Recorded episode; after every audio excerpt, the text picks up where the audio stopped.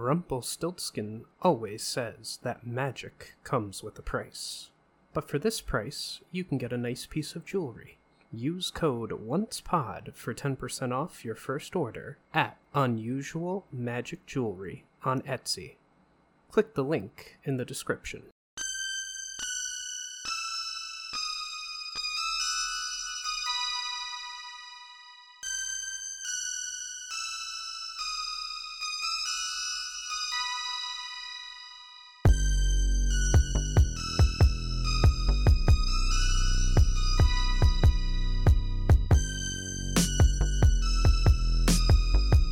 Hello, and welcome to the Once Again podcast. We are your hosts, Ashley and Jason. In this episode, we'll be looking at the 1993 film, The Nightmare Before Christmas. This is the second episode in our spooky series celebrating the Halloween films owned by Disney. In this series, we won't be doing a deep analysis of each scene, but rather giving our impressions of the overall film and the songs from the film. We'll also be giving a score to the film and ranking the songs. So grab some candy, sit back, and enjoy this episode. The Nightmare Before Christmas, also known as Tim Burton's The Nightmare Before Christmas, is a 1993 American stop motion animated musical dark fantasy Halloween Christmas themed film. Whew, that was a lot to get out. it was directed by Henry Selick in his feature directorial debut and produced and conceived by Tim Burton. It tells the story of Jack Skellington, the king of Halloween Town, who stumbles upon Christmas Town and becomes obsessed with celebrating the holiday. The Nightmare Before Christmas originated in a poem written by Burton in 1982 while he was working as an animator at Walt Disney Productions. Over the years, Burton's thoughts regularly returned to the project, and in 1990, he made a development deal with Walt Disney Studios. Production started in July of 1991 in San Francisco. Disney initially released the film through Touchstone Pictures because the studio believed the film would be too dark and scary for kids. The film met with both critical and financial success, earning praise for its animation, particularly the innovation of stop motion art form, characters, songs, and score. It has grossed 91.5 million worldwide since its initial release and garnered a cult following. It was nominated for the Academy Awards for Best Visual Effects, a first for an animated film. The film has since been reissued by Walt Disney Pictures and was re released annually in Disney Digital 3D from 2006 until 2009, making it the first stop motion animated feature to be entirely converted to 3D. As previously mentioned, it was directed by Henry Selick. The screenplay was by Caroline Thompson. There was an adaptation by Michael McDowell. The story is by Tim Burton, based on a poem by Tim Burton. It was produced by Tim Burton and Denise DeNovi. The film stars Danny Elfman as Jack Skellington's singing voice, Chris Sarandon as Jack Skellington's talking voice, Catherine O'Hara as Sally, William Hickey as evil scientist, Glenn Shadix as the mayor, Paul Reubens as Lock, Ken Page as Oogie Boogie, and Ed Ivory as Santa. The cinematography was by Pete Korisik. It was edited by Stan Webb, and the music is by Danny Elfman, with animation by Joel Fletcher, Owen Klatt, Angie Glocka, and Justin Kan. And I named all those names because a lot of work went into this movie. Stop motion animation is really tough to do, so I wanted to give them the credit they deserve. The film was released on October 29th, 1993. It originally had a budget of 24 million, or in today's money, 45.3 million, and the box office earnings were 91.5 million or 172.8 million today. Moving on to the plot. Halloween Town is a fantasy world filled with various monsters and supernatural beings associated with the holiday. Jack Skellington, respected by the citizens as the Pumpkin King, leads them in organizing the annual Halloween celebrations. So, my first note here the song This is Halloween, I gave it an 8 out of 10. I knew the song, or at least the chorus for the song, without ever seeing the film before, and I said it's iconic. I can agree with that. It's definitely not my favorite song of this film, but I also like the more depressing songs. So, spoilers. uh, I do want to say for this uh, scene, uh, and just in general, the kind of aesthetics we're getting into this for this film, it really bothered me how blurry everything seemed, hmm. especially mm. in these darker sections of the film. Like, you don't notice the stop motion blur as much in like the Christmas town sections where things are brighter and white and not so dark. This entire film felt blurry to me and hmm. was very annoying to me once I noticed it. Like no. I couldn't unsee the blur and it ruined my enjoyment of this movie. I didn't pick up on that, but I, I, as I've mentioned in previous podcasts, maybe I've cut it out by this point. I'm not sure because I haven't edited the episode, but I'm not a big Tim Burton fan. So my note here is that I don't in like although I don't enjoy the aesthetic of the film, I can appreciate all the effort that went into it.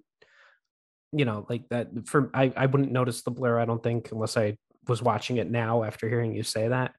Just because the Tim Burtoniness of it turns me off. Yeah, I can understand that. And you know, for the listening audience here, Jason's never watched this movie before, so yeah, I've this... seen this a few times, and I've always liked it, but I feel like I did not like it as much this time around. While I was watching it more for the purposes of talking about it. Yeah, I, as Ashley mentioned, I've never seen it. Uh, I avoided this movie uh, purposely sometimes because it would it, it, it's on during Halloween time but I like I said, I'm just not a big Tim Burton fan.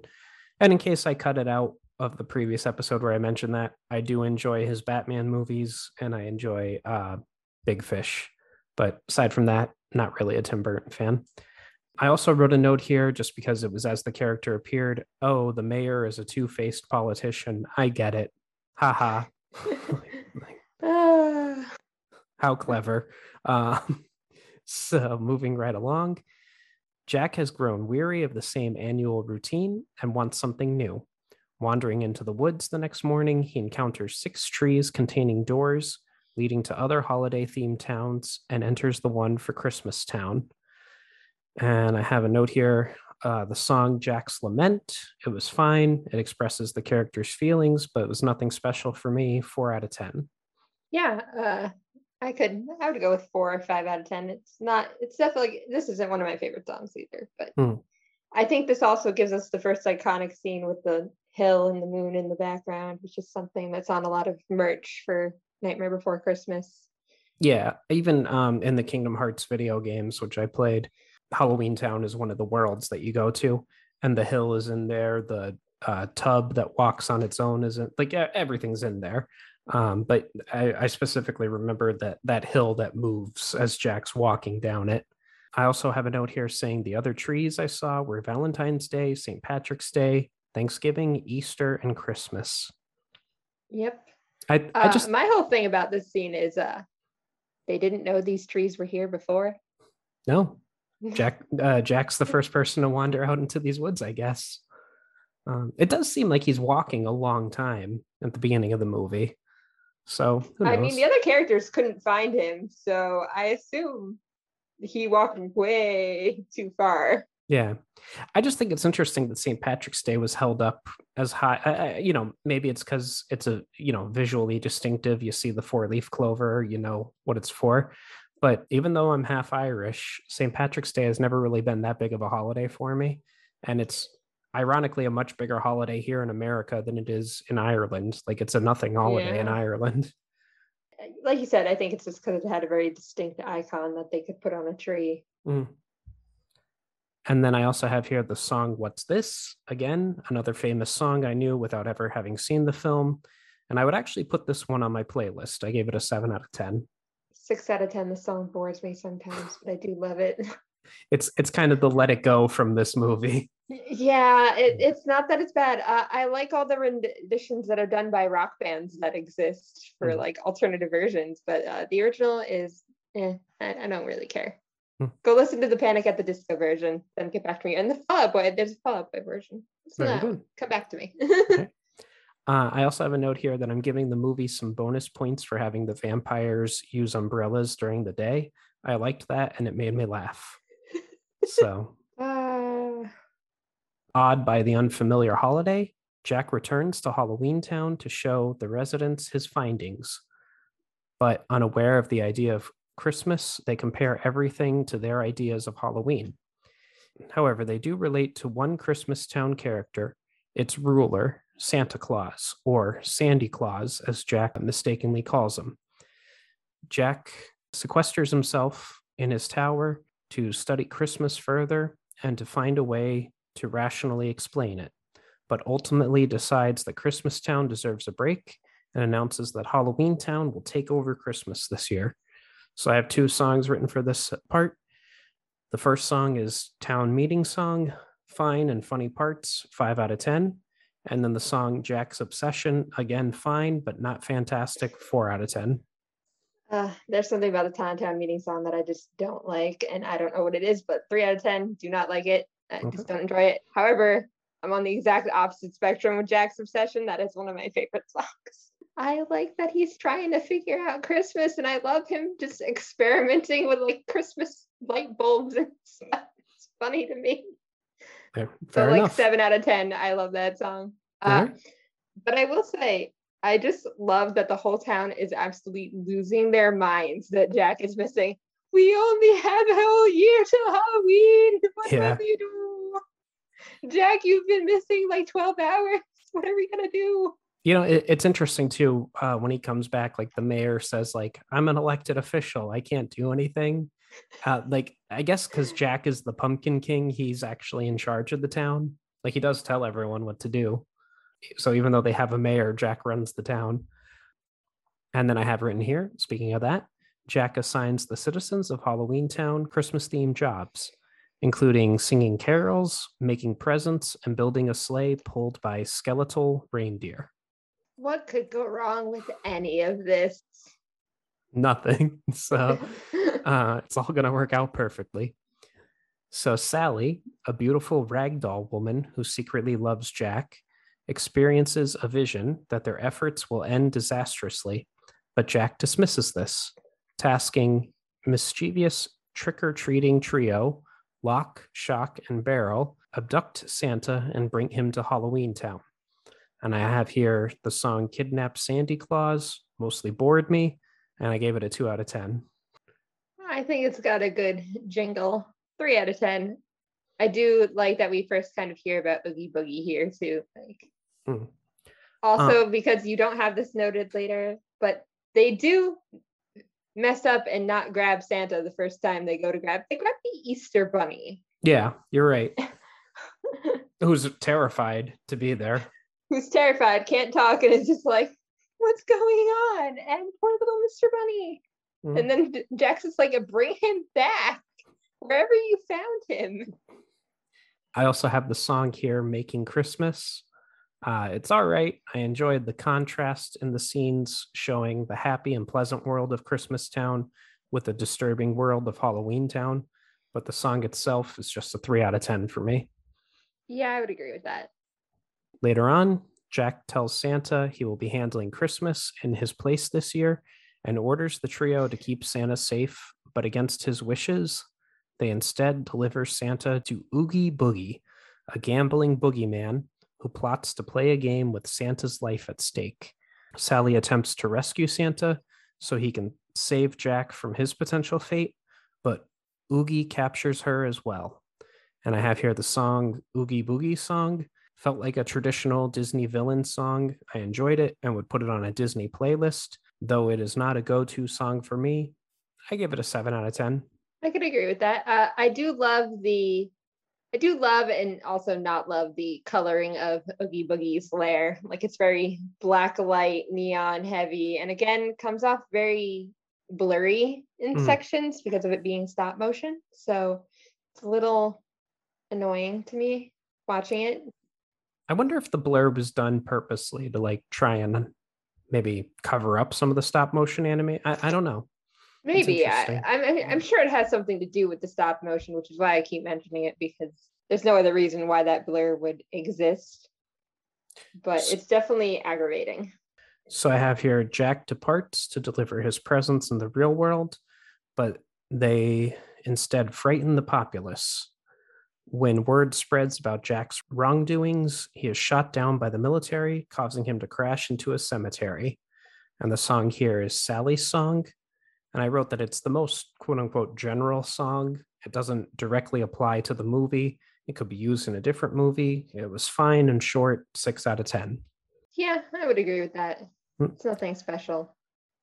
And I also wrote that during the montage of Jack giving out the presents, there's a Batman Returns reference, which is another film directed by Tim Burton. Two of the toys were a cat and a penguin that look exactly like images from Batman Returns. Also, Danny Elfman played a very similar scene in this scene to that one, like the music from it. And that one, uh, that Batman Returns is also kind of a Christmas movie. So bonus Yeah. points. Also, can we talk about the fact that literally the military had to step in and be like, we are shooting this fake Santa out of the sky? Yeah. Hey, you know, the Well- violence. while the saddened residents of Halloween Town think Jack is dead, he actually survived. And while he bemoans the disaster he has made of Christmas, he finds he enjoyed the experience nonetheless, reigniting his love for Halloween, but soon realizes he must act to fix his mess. And here I'm assuming you're going to give this song a high rating, the song Poor Jack. And I actually felt bad for Jack during this song but it's not making my playlist. But it's a solid six out of 10. This is my favorite song. I won't pretend that it's not good when you're uh, depressed. Eh, Yeah, Good song to play. you know, Not that that makes it a good reason to play it, but it is a good song for uh, if you need some uh, sad music. well, that's, I actually really, really enjoyed the beginning of it. And it would, I probably would have given it a higher rating, but it kind of crescendos and gets bigger. And uh, that's where it kind of lost me. If it had been more like the Oh, beginning of, Of course it does. Jack is the most extra person in existence. It has to get all crescendo and bigger because he is a big personality. it's a shame Tim Burton is uh, American and not British because then Jack Skellington could be the most fab, uh, fabulous English character. If you're wondering what we're talking about, check out a previous episode. Jack returns to Halloween Town and infiltrates Oogie's lair, confronting and defeating him by ripping apart a thread holding his cloth his cloth form together, causing the bugs inside him to spill out, reducing him to nothing. Jack apologizes to Santa for his actions. Despite still being furious at Jack for the chaos he caused and for ignoring Sally's forewarning, Santa forgives him, remaining certain that he can fix things and depart. So I have two notes here. First, how did Jack know to head to Oogie Boogie's when he returned to Halloween Town? I guess it's because the plot needed him to. You know, I assume he just knew those kids didn't listen to him, which brings me back to a question I forgot to ask. Do you think they actually brought back the Easter Bunny? Is Easter ruined forever? Oh. Because I don't think they brought back the Easter Bunny either. Yeah, I hadn't Easter Bunny. I hadn't considered that. We'll have to get a sequel and find out at some point. Yeah, But what happened uh, to Easter Bunny? yeah. I also wrote here that Jack straight up murdered Oogie Boogie. Like it wasn't one of those accidental Disney deaths where like, you know, his string accidentally gets tied in the claw and pulls him apart or no, Yeah. he just he's just like, nope, you're you're done. Like I'm I'm done with you. to be fair, Oogie Boogie is kind of billed as much more like sinister compared to most Disney villains, if you think about it. Like he's literally would just kill Santa. So Yeah.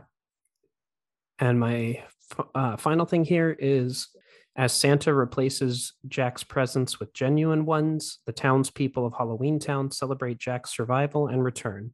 Santa then shows his forgiveness to Jack by bringing a snowfall to Halloween Town, which somewhat fulfills Jack's original dream and causes the Halloween Town residents to finally realize what Christmas is really about. Afterwards, Jack and Sally declare their love for each other. And I have here the song is called uh, Finale slash Reprise, and it's a blending of This is Halloween and What's This?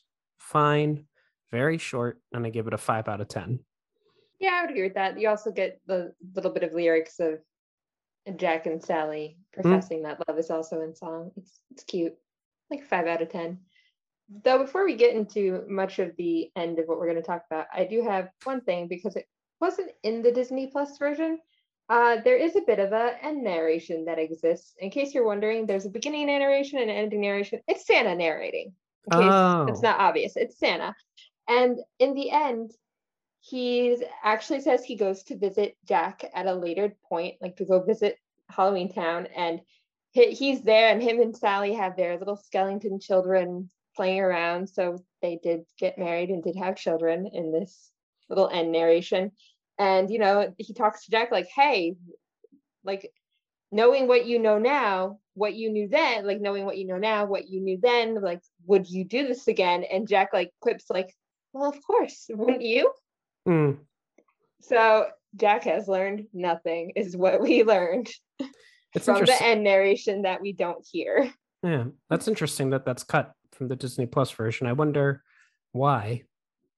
I don't know. I just know like when you see the end credits score and the closing, closing, closing is Patrick Stewart. That is what the closing in the list is, is that little end narration.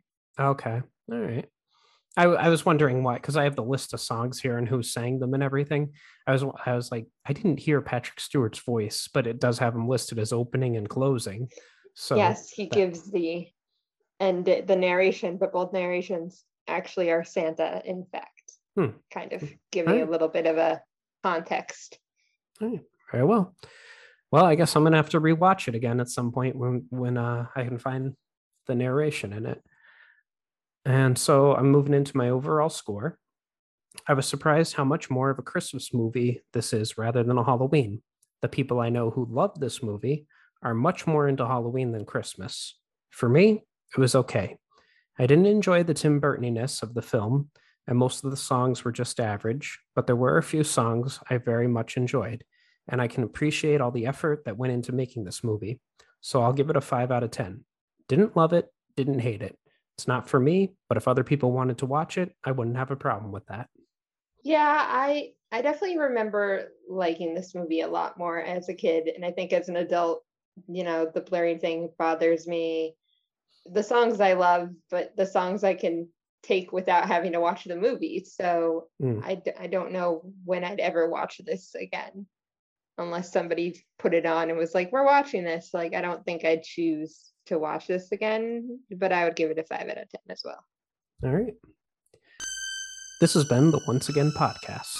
Any questions, comments, or critiques can be addressed to either our email at onceagainpod at gmail.com or on Twitter at onceagainpod. We also have an Instagram account, Once Again Pod. We'll be posting questions and possibly doing some live Q&As on there. If you'd like to contribute to the podcast, we have several tiers available on patreon.com slash onceagainpod. As always, a like, follow, or share would be greatly appreciated. Thank you and have a wonderful day.